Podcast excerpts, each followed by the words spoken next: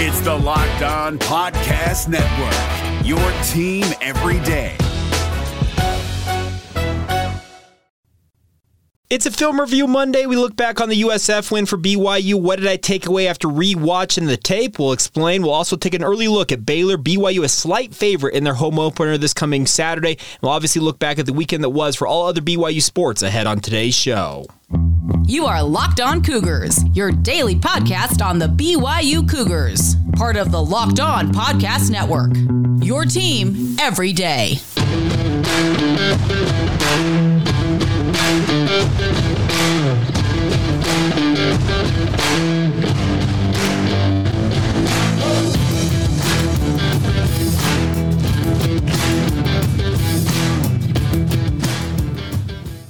What is up, everybody? I'm Jake Hatch, your host here on Locked On Cougars. Thank you for making us your first listen of the day. We are very proud to be part of the Locked On Podcast Network, where, of course, the motto is your team every day. And as such, this is your only daily podcast focused on the BYU Cougars. Uh, by the way, thank you to all of you who supported the postcast edition of the show. Crazily enough, you guys could not get enough of that 50 to 21 win over USF. And we're going to talk a little more about it on today's show, but you guys were absolutely nuts. I put that up near midnight. I think it just passed midnight actually uh, on Saturday evening, and you guys absolutely devoured it. So thank you to all of you for your support. It's great to be talking football once again, watching live football, and hope you guys are having a fantastic Labor Day weekend or whenever you happen to watch or hear this. I uh, hope your Labor Day was fantastic, or it is going great whenever you tune in. Uh, by way of introduction, for any of you who may be checking us out for the very first time, my name is Jake. I work for the KSL Sports Zone in Salt Lake City, Utah, as the executive producer of DJ and PK, and I am your host here all week as we talk all things BYU. The goal here, simply stated on this podcast, is to make you the smartest BYU fans in the room. All right, let's look back. I had a chance to rewatch the tape from the USF game as I usually do on Sunday mornings when I typically sit down and do it uh, before obviously doing some other family activities. But I was able to kind of cruise through the USF tape and write down some of my takeaways after rewatching the film. And the fun part, by the way, folks, about this is when BYU played as dominantly as they played in that win against USF. Uh, the funny thing about this is I got through the end of about the first quarter. BYU's up 28 to nothing after one, and in all th- in all sincerity, it felt like BYU at that point took their foot off foot off the gas and just really was like, you know what, we're going to cruise to a victory here, and cruise to a victory they did. If BYU wanted to keep the hammer down, they probably could have named their score in this matchup. I'm dead serious about this. That USF defense had no clue what was coming for them, and I think it was evidenced by the very first play of the game. I'm actually going to pull this up here. I put this on my Twitter feed, by the way, at Jacob C. Hatch. I'm going to uh, get rid of my little thing here. Uh, give me a second, and we'll up this. So if you're listening to this on the podcast, it's from the very first play of the game for BYU. Obviously, the the touchdown run for Puka Nacua, and the play. I went back and watched it. I rewatched it three or four times. But if you're watching this on YouTube, look at this blocking scheme right here. And if you guys want to go to my Twitter feed, if you're on the regular podcast feed, you can see this. It's right there at the top of my Twitter feed. They're about a perfect a blocking setup for that play, for the very first play from scrimmage for Puka Nacua to score on, as you probably could have hoped for. You have Dallin Holker, number five, sealing off the defensive end. Chris Brooks took the other defense, uh, excuse me, excuse me, uh, Dallin Holker taking the linebacker. Christopher Brooks stayed engaged with the defensive end to give the chance for Puka to get around the edge there. And then out here at wide receiver, that was the fun part, was Mason Wake coming downfield, getting on that corner. Now, if you're, like I said, if you're watching this on YouTube, back here in the very back, that's the safety that Puka is left to handle on his own, and he handled him just fine on his way to the touchdown. Here's another angle of it. You can kind of see the blocks all engaged here. I'll scroll through one more, and you can see all the green grass right here. That's where Puka went right up that sideline, 75 yards to the house.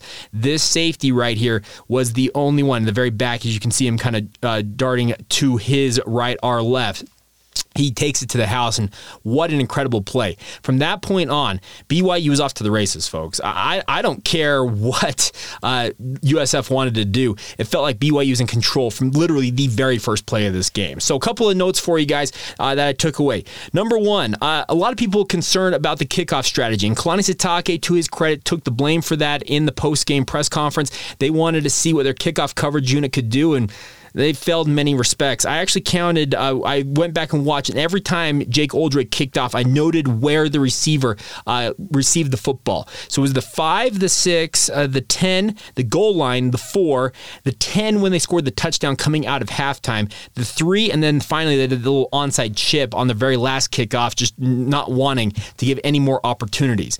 I have a concern that uh, the strategy there, I went back and watched, I actually thought that the, the pop up strategy, where the idea, and I mentioned this on the uh, postcast edition, is the strategy from Ed Lamb he's used for years is to have the kicker approach it as if it's a punt, kick it high and into the corner with the hopes that that coverage unit can get down in there and stay in their lanes and seal up any potential gaps. Well, USF exploited that. They had an All American, um, Brian Battie, who actually BYU swallowed up pretty good. Joe Horn Jr. was actually the opposite guy of him who scored the touchdown on that kick return. And BYU probably will go back to the drawing board on this. But I actually, I it, live time, the first time I watched the tape, I felt like the kicks were not high enough for BYU. Funny enough, rewatching the tape, and I didn't have a stopwatch out by any means, but it seemed like the kicks actually were high enough. The coverage unit failed in staying in their lanes. Any of you out there who played football know that it, when it comes to kickoff coverage, you have a lane if you're on that kickoff cover team that you're expected to stay in. If you get out of that, it opens up seams and blocking gaps that allow guys like Brian Battie, and in this case, Joe Horn Jr., to exploit it for big time returns. And that's exactly what happened for BYU. Will they see if they, will we see this next week if they decide to kick it out of the back of the end zone? Who knows? But I also do uh, think some people out there uh, were saying that, well, Oldroyd's got plenty strong of a leg. Well, he has hit a 54 yard field goal, so I don't think necessarily it was a leg strength issue. I do wonder, though, at sea level, maybe the muggy air was affecting his distance on it. I, I don't know. I'm just trying to give him an excuse, give him an out, I guess. But was one of those things to pay attention to, and we'll, we'll continue to watch that.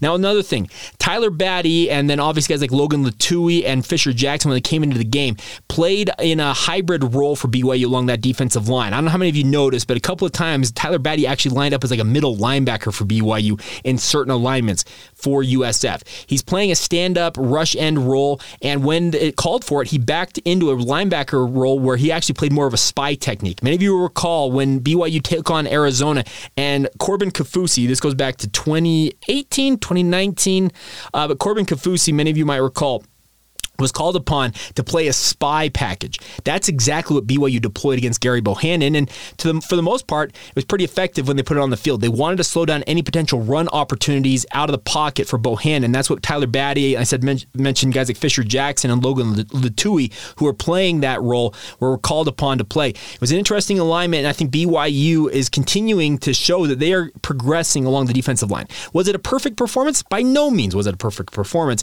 but late in that game, I don't know how you notice, BYU is getting some pressure on Gary Bohanon with three and four man rushes. BYU hasn't had that for a long time, folks. If that is truly something they're capable of doing against the type of teams like Baylor this coming Saturday, well, I think we may maybe maybe cooking with some with some bacon grease at that point. But against USF, it was effective. We'll see if it continues to be effective. The safeties, yeah, I, I still think that they struggled in this game. I, I saw multiple instances where if Gary Bohanon is just a little more accurate, they could have exploited BYU for big gains. And by the way, the USF wide receivers did Gary Bohanon absolutely zero favors. The dude's got to be frustrated with his teammates, their inability to haul in some of the more catchable passes in that game.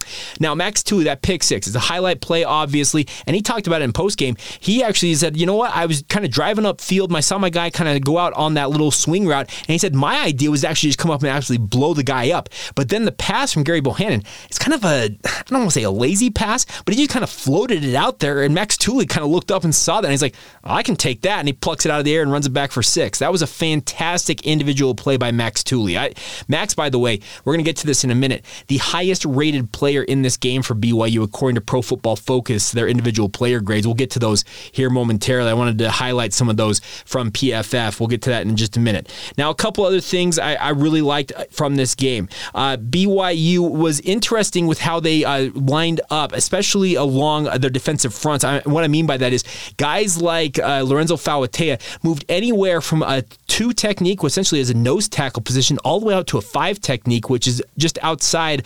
Uh, well, it's not outside. It's right heads up on an offensive tackle. The versatility of BYU's defensive line, I actually thought was a benefit to them in this game. They were able to throw different combinations of guys out there. Uh, the starting defensive line, it was Lorenzo Fauatea, Caden Haws, and John Nelson alongside uh, Tyler Batty. And I thought that combo was quite effective.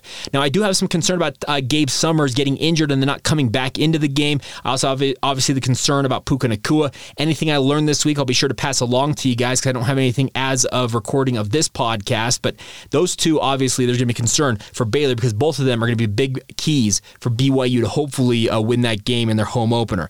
Now, uh, one other thing here I wanted to pass along was BYU's wide receiving corps. I talked about this. I hope, well, I don't know if I necessarily talked about as much as I should have, but all training camp long, what I saw and what I was hearing was BYU's wide receiving corps. They were going to throw body after body at opposing teams and let these guys prove what they could do.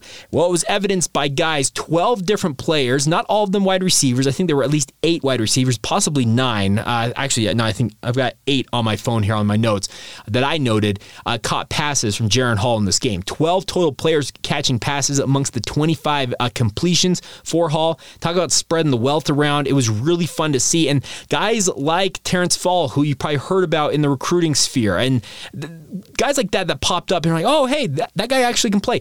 That's the fun part about this. Cody Epps was out there, Chase Roberts. Some of these dudes you've been waiting to see for BYU's wide receiving corps were given that opportunity with both Gunnar Romney and Puka Nacua out of this game. So the hope is that both of those guys, uh, of course, your lead dogs at the wide receiver position, are back for Baylor and beyond. But the good news is some of these younger guys showed some very, very nice things in this game. Now, final few notes here. I really liked uh, what I saw from uh, BYU's cornerback contingent of both D'Angelo Mandell as well as Kaleb Hayes. I completely forgot that Kaleb Hayes pretty much played in this game. He was lights out just in terms of locking down his side of the field. I know most people have the reputation that D'Angelo Mandell is BYU's uh, uh kind of cover corner. Kaleb Hayes has actually kind of inherited that role because think about it. How many times did you hear Kaleb Hayes' name called last night outside of some tackle opportunities? He was really, really good. Also, I got to give a shout out to Gabe Jeudy-Lally. His ability to come up and make tackles and run support, uh, that's something that I think BYU's cornerback contingent has been lacking for a little bit. I, I, it's nothing against guys like Kaleb Hayes and D'Angelo Mandell. I think they do just, just fine. But Gabe Jeudy-Lally, he enjoys the physical nature of this game. I saw him hit a couple of guys on some of those run plays and just coming up when guys short passes were thrown and just engaging with dudes. That was really fun to see because I think it really showed that he enjoys the physical nature of this game. And I think from his time in the SEC, you kind of got to be that type of a dude to survive in the environment he was in. I know it's at Vanderbilt, but still, it's in the SEC, the Southeastern Conference, and all you got to do to learn about the SEC is look at what they did to Oregon and Utah last night. Speaking of Georgia and Florida, so crazy, crazy stuff. But all things, all told, really, really impressed with what I saw from BYU in that. All right, as I mentioned, I want to talk about some of the highlight players from PFF, their individual grades. Also, take an early peek at the matchup against Baylor this coming Saturday. We'll get to all of that here in just a moment. First, though, a word on our friends over at Built Bar. I pulled it out last night because it was also sponsored on our postcast, but right here, folks, you see that? that? If you're watching this on YouTube, that is the Built Bar Puff, the Cougar Tail edition, the special BYU football edition. And folks, if you've had a Cougar Tail and you want the more healthy alternative, alternative, that is what the built built puff cougar tail flavor is for you. It's packed full of all kinds of macros, between 120 and 190 calories, depending on which built bar you're looking at. I'm actually gonna look at this one right now, live time doing this, right hearing that crackling going on. Uh, on this one, it's 150 calories on uh, the total sugars. Uh, you're gonna have six total sugars in this, as well as 17 grams of protein packed in, folks. The macros are absolutely incredible. The best part is 15% of all cells of those Cougar Tail built bars, the built puffs, are going right back to BYU athletics and the BYU football program to the individual players. So you can support BYU football in another way by supporting our friends over at Built Bar. We're also going to save you some coin on your end as well. When you go to built.com right now, please use the promo code locked on 15. That is L O C K E D O N 1 5 for 15% off your order. Order, excuse me. You heard that right. Locked on 15 for 15% off your order. Give the 15% back to the BYU football program. Enjoy Enjoy a delicious Built Bar, by the way. Enjoy a Cougar Tail anytime you want, even if you're not at LES or at the Marriott Center. You can enjoy it in the comfort of your own home. Give it a shot. That's the Cougar Tail Edition Built Puff from our friends over at Built Bar. It's Kubota Orange Day. Shop the year's best selection of Kubota tractors, zero turn mowers, and utility vehicles, including the number one selling compact tractor in the USA. And now through June 30, Get 0% APR for 84 months or up to $3,300 off select compact tractors. See the details at KubotaOrangeDays.com. Your family, your land, and your livestock deserve equipment they can count on. So find your local dealer today. That's KubotaOrangeDays.com.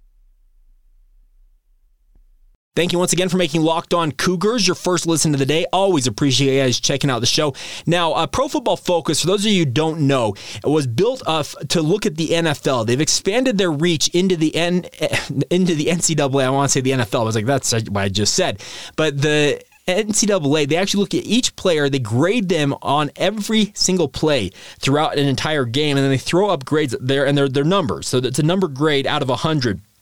So I wanted to highlight some players on PFF's list. I'm not going to necessarily uh, go in order here, but the top-rated player according to PFF in this game was Max Tooley for the BYU football program. I was really, really impressed with what I saw both live and when I watched my film review. Max was lining up everywhere. He played on the edge. He played his traditional linebacker role. He played a hybrid safety. He even at one point kind of was split out almost as a, a slot corner at one point for BYU in this game. He talked about the fact that he's kind of put, been put into this this hybrid role and he relishes it because it gives him the opportunity to play the type of game that he wants to play. He's not necessarily the the biggest linebacker, the fastest, etc. But what he is is he's very very smart, and that's what I love about him. He, he was given an 82.5 grade, by the way. I probably should have I kind of buried the lead there, but really really liked what I saw from him. Uh, he was very good tackling in space. I thought he was lights out and well deserved on his grade. Now the number two guy on the list should not be a surprise. Puka Nacua, and some of you are probably saying, well, why isn't Puka the highest rated guy? Well, it's probably due to the fact that he played about eight minutes of this game. But Puka Nacua in his short stint on the field, absolutely lights out. He finished with an, with an 81.3 uh, grade, had the two rushing touchdowns. Uh, there were some people out there, I, I, saw the tweet, I think it was Justin Christensen, uh, uh who I think Justin actually listens to the show. He mentioned the fact that he saw that uh, Puka was getting piggybacked to the locker room at halftime with his foot in the boot. I've got no clue, folks, if he's avail- available to play this week or not. Anything that I hear from our practice insiders, people inside the program that talk to us on the condition of anonymity, I'll be sure to pass it along to you. But I sincerely hope he's available because he was dynamite early on in this game. Now, a couple of surprises I thought for some of you out there that felt maybe like BYU's defense struggled in this game, especially the defensive line. Caden Haws actually got a 76.8 grade. He's BYU's starting nose tackle. I thought Caden, rewatching the tape, I was not necessarily as impressed uh, watching him live time when I was covering the game live, but when I rewatched the tape, Caden Haws, I really like the way he was going about playing that nose tackle role. It's it's a thankless job. You don't get a lot of statistics. You're getting double and triple teamed on every single play. Your goal is to uh, tie up as many opposing offensive linemen to allow linebackers, defensive ends, etc., to go and make plays that otherwise don't get made. It really is a thankless job. But for Caden Haws to get a 76.8 grade, I really, really liked what I saw. Does he need to be a little better in terms of anchoring against the run? Absolutely. The entirety of BYU's defensive lineup points against USF did have some struggles, but the funny thing about this is the second half of the game, I know people like, well, they let uh, USF kind of claw their way back into the game. Folks, I was seeing guys twos and threes rotating in at linebacker, defensive line, and in the defensive backfield for BYU as early as the very first defensive series in the second half. That's how much in control BYU felt in this game. They were throwing guys out there, getting their feet wet. And did they struggle in instances? Absolutely. For example, the final touchdown that Brian Battie uh, waltzed into the end zone off the edge, Jackson Kaufusi was supposed to come up and play the edge. He got sucked inside, got sealed off, and Brian Battie was just uh, just off to the races at that point and scored the touchdown easily. That's a learning moment for a guy like Jackson Kaufusi, who I believe is is he second string on the on the depth chart, maybe third string. There were a lot of bodies getting a lot of time in this game for BYU. The wealth defensively was spread across the board. Jacob Boren was your leading tackler for the Cougars in this game. So I, I get the excuse me, I, I, didn't mean to hit my camera there, but I, I get the frustration uh, for some BYU BYU fans with regards to how the second half went, but BYU like I said, after the first quarter, they essentially took their foot off the gas in many ways and just kind of were were cruising along. They were they were they'd hit 60 and were just like, you know what? Let's just stay right here and do our thing. They didn't need to push it to 80 or 90. They they they could have. Like I said, if they put their hammer down, BYU could have named their score in this game. Now, uh, I really liked what I saw from the offensive line in this game. Uh, funny enough, I actually thought that uh, Clark Barrington was gonna, going to, and he'll obviously be joining us this week in his weekly uh, podcast appearance here on Locked On Cougars. I thought he was going to grade out as the best offensive lineman for BYU, and he graded out very well. He was actually a 75.6, uh, second among all offensive linemen for BYU. The top offensive lineman, his compatriot at left tackle, Blake Freeland, an 80.1 grade. And Blake Freeland, there's a reason why he's getting all kinds of NFL draft love, folks. He is like just a prototypical offensive tackle. Very, very nice game for him. Uh, I really liked what I saw. And Blake, and I think that 80.1, I'm looking at this right now. Yeah, so he was actually the third highest uh, ranked player out, so behind uh, both Max Tooley and Puka Nacua. Blake Freeland was your third highest rated player according to PFF. Uh, Clark had a 75.6, the second best offensive lineman. The nice part is that left side, strong side, very much a true thing for BYU. So some very good things for BYU when it comes to the PFF uh, rankings. Now, as they turn their attention to Baylor later this week, we'll have plenty of coverage for you guys in the lead up to that. Drake Toll from Locked On Baylor is actually going to join me. Uh, we're supposed to record the podcast today, Monday. Uh, I'll probably get it to you at some point midweek, is probably what we're looking at, but we'll get it to you soon enough. We'll get, get his insight on the Baylor Bears, look ahead to that matchup. They beat Albany, I believe, uh, speaking of the Bears. But BYU, an early look at them. Our friends over at Bet Online, one of our great sponsors here on the Locked On Podcast Network and Locked On Cougars, have installed BYU as a three point favorite on their home turf against Baylor. Now, in betting parlance, a three point favorite, you as a home team, speaking of BYU, etc., you typically get a three point bounce as a home team. So essentially, the way I am reading this, BYU is being uh, tossed as a pick 'em in this game. They're giving them that field goal advantage just due to how bettors go about things typically. But it means BYU has got a pretty decent shot. It's 50 50 shot, I guess, if you really want to dig into it, of beating Baylor on uh, their home field at, at LaVell Edwards Stadium. I kind of had a brain fart there for a, for a moment there, but I think the bigger thing right now for BYU going into this Baylor matchup is yes, do you want to get some payback for what happened a year ago down there in Waco? Absolutely, but you cannot let your emotions get the best of you.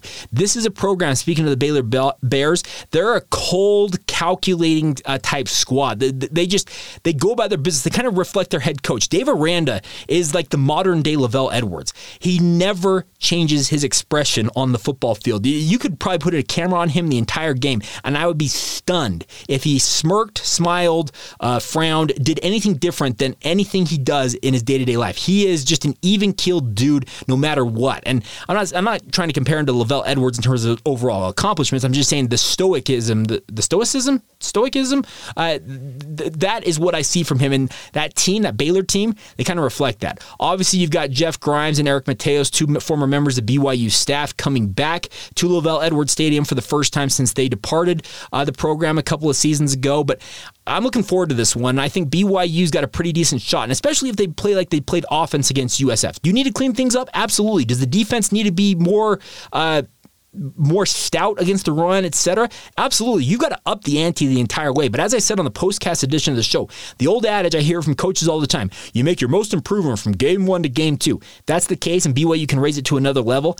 I've got a sneaking suspicion BYU's going to get some payback Saturday night on LES's turf. We'll see. It'll be interesting to, uh, to track that. All right, we'll round out today's show with some final notes with regards to the BYU football uh, game against USF, as well as look at the weekend that was in BYU sports beyond that. Got all of that coming up as we continue on right here on Locked On Cougars.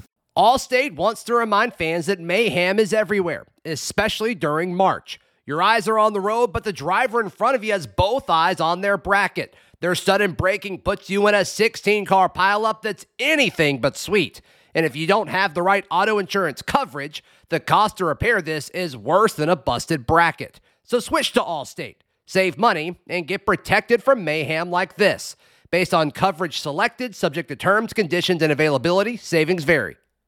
Want to remind you guys to make sure you check out the Locked On Big 12 podcast. Josh Neighbors does an incredible job getting you up to speed every single day on all things Big 12, BYU's uh, future conference home. Get that free and available right here on YouTube or wherever you get your podcasts, Apple Podcasts, Stitcher, Spotify, Google Podcasts. You guys get the get the beat. Uh, Josh is a great dude. I'm always happy to join him on the weekly Locked On uh, Big 12 Roundtable. So make sure you check out that podcast. All right, a final couple of notes uh, for you guys before we go here uh, from BYU's win against USF. And Jeff Hansen from Cougar Sports Insider, a GFOP of the podcast, by the way, does great job at CSI as well as Give Him Hell Brigham.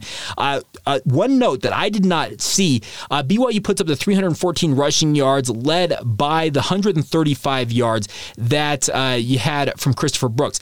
Jeff noted this. Of the 135 rushing yards that Christopher Brooks had in this game, folks, 123 of them came after contact. This is a dude who got better as the game went along. I was very, very impressed with what I saw from Christopher Brooks in this game, and that's an eye popping statistics 123 yards after contact. Obviously, uh, he had a 41 yard run and a 52 yard run that added to that tally. The 52 yard, obviously, being his uh, first touchdown as a Cougar, but absolutely lights out. He also did note that Jaren Hall, in his uh, showing up against the blitz, his ability to, to kind of pass out of blitzes, he completed passes on 12 of 15 blitz attempts, according to what Jeff noted, to the tune of 117 passing yards. That's an 80% completion percentage when teams are coming after you to try and disrupt things. That's pretty awesome from Jaren Hall. So just a couple of statistics. I, I, was reading Jeff's uh, piece and I thought he was absolutely lights out. Uh, and Jeff, by the way, like I said, a good friend of the podcast, does a great job. I'd encourage you guys to support his ventures over there as well. All right, final couple of notes before we go here is that South Carolina head coach Dawn Staley has officially canceled uh, her home and home series with the BYU women's basketball program uh, on the grounds of saying that as a head coach, it is my job to do what's best for my players and staff. In a state, she said in a statement, the incident at BYU has led me to reevaluate our home and home, and I don't feel this is the right time for us to engage in this series. Now, Dawn Staley is a very accomplished coach. She has done incredible things in her time at South Carolina. She has made the Gamecocks into one of the preeminent women ba- women's basketball programs. You think of Baylor, you think of UConn, you think of Oregon, some of the great women's basketball programs. South Carolina is right there among them, folks. They're absolutely lights out. Now, do I think that Dawn Staley d- wants to make a return trip? Because they were supposed to open the season, by the way. BYU, uh, Amber White was supposed to make her head coaching debut uh, at South Carolina on November 7th. That game game has now been canceled. BYU said they were disappointed. They're looking uh, to hopefully find out uh, a new opponent soon enough, both South Carolina and BYU, which it's rough considering we're uh, just over two months away from the start of the, the college basketball season. But nonetheless, I think Dawn Staley was capable of two things here take a swipe at BYU and uh, make herself look like uh, she was standing up for her program and obviously uh, sticking it to BYU in light of the BYU volleyball incident. But the thing that I think is truly driving this, and I'm not trying to make light of this, I'm not trying to make a, a, anything other than this. Dawn Staley, I don't think, wants to make a return trip to BYU in 2023 2024 season. She doesn't want to come out to Provo with her program and play a game at the Marriott Center. That's what I think is the true impetus of all of this. Can she take a swipe at BYU and claim it's on the grounds of that? Absolutely. But my, is my personal take on this is that she doesn't want to make the return trip to BYU and canceling the series outright rather than just paying the buyout. That's why she's going about it.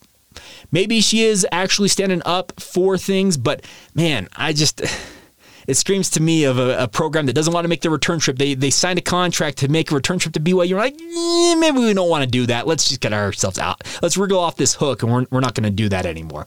All right, a couple of the notes here, real quick. BYU women's soccer ranked number six in the country. They got the first home win on South Field on Saturday night. They beat uh, CSUN 5 0 with 36 shots and four goals in the second half. Big win for BYU, led by Jennifer Rockwood, obviously, as their head coach. BYU's back in action as they uh, return to South Field this coming Thursday for their fourth straight home match as they welcome in Arkansas. That'll be 8 o'clock Mountain Time. It'll be on BYU Sports Network on BYU Radio if you want to tune into that Thursday night. And then women's volleyball started out their season with a 5 0 record, but uh, things kind of came apart in their matchup against number 10 Pitt. Actually, the only team last year to beat BYU in the regular season. Well, Pitt also beat BYU on BYU's home court Saturday night, uh, beating them at three sets to one. So tough night for the BYU women's volleyball program. They're now 5 and 1 one on the season. Ranked number seven. New rankings will be coming out today. Of course, we'll update you on that. Women's soccer, by the way, probably going to drop in the polls a little bit too because they had a, uh, that draw against Colorado. We'll update you on how the rankings go. But uh, pretty successful weekends all the way around for other BYU teams, but we'll keep you updated on how the rankings shake out, especially with that loss for BYU women's volleyball to the 10th ranked Pitt Panthers. All right, that is going to do it for this Monday, the Film Review Monday of the podcast. Uh, BYU head coach Kalani Sitake, as well as a few of his players, will be speaking to the media. That'll be at noon Mountain Time on Monday. We'll, of course, recap that. As I mentioned, uh, planning to record with Drake Toll from Locked on Baylor today. We'll get that out to you at some point this week. And also, Clark Barron Barrington. Stay tuned this week for his weekly appearance. Cannot wait to hear him talk about his performance against USF, the overall team performance, and just overall uh, the the thought as he goes up against one of his former offensive line, uh, two, two of his offensive line coaches in both Jeff Grimes and Eric Mateos, and hopefully getting some revenge on Baylor. Fun week ahead, folks. Home opener Saturday night. Cannot wait for it. We'll have you covered all the way up to the kickoff of that game. And hope you guys are all doing fantastic out there. Thanks again, by the way, for making us your first listen of the day. Want to encourage you guys now, if you're an NFL fan, I want you to encourage you to check out the Ultimate Pro Football Preview 2022. It's an eight episode extravaganza getting you ready for the NFL season. The local team experts of the Locked On Podcast Network, plus a betting angle from Lee Sterling of Locked On Bets, all combining into one Ultimate NFL Preview. Search for the Ultimate Pro Football Preview 2022 in the Audacy app, YouTube, or wherever you get your podcast. All right, that's it. Have a great day, everybody. Thank you so much for tuning in. Uh, we'll talk to you guys again tomorrow. This has been the Locked On Cougars podcast. See ya. Hey, Prime members, you can listen to this Locked On podcast ad free on Amazon Music. Download the Amazon Music app today.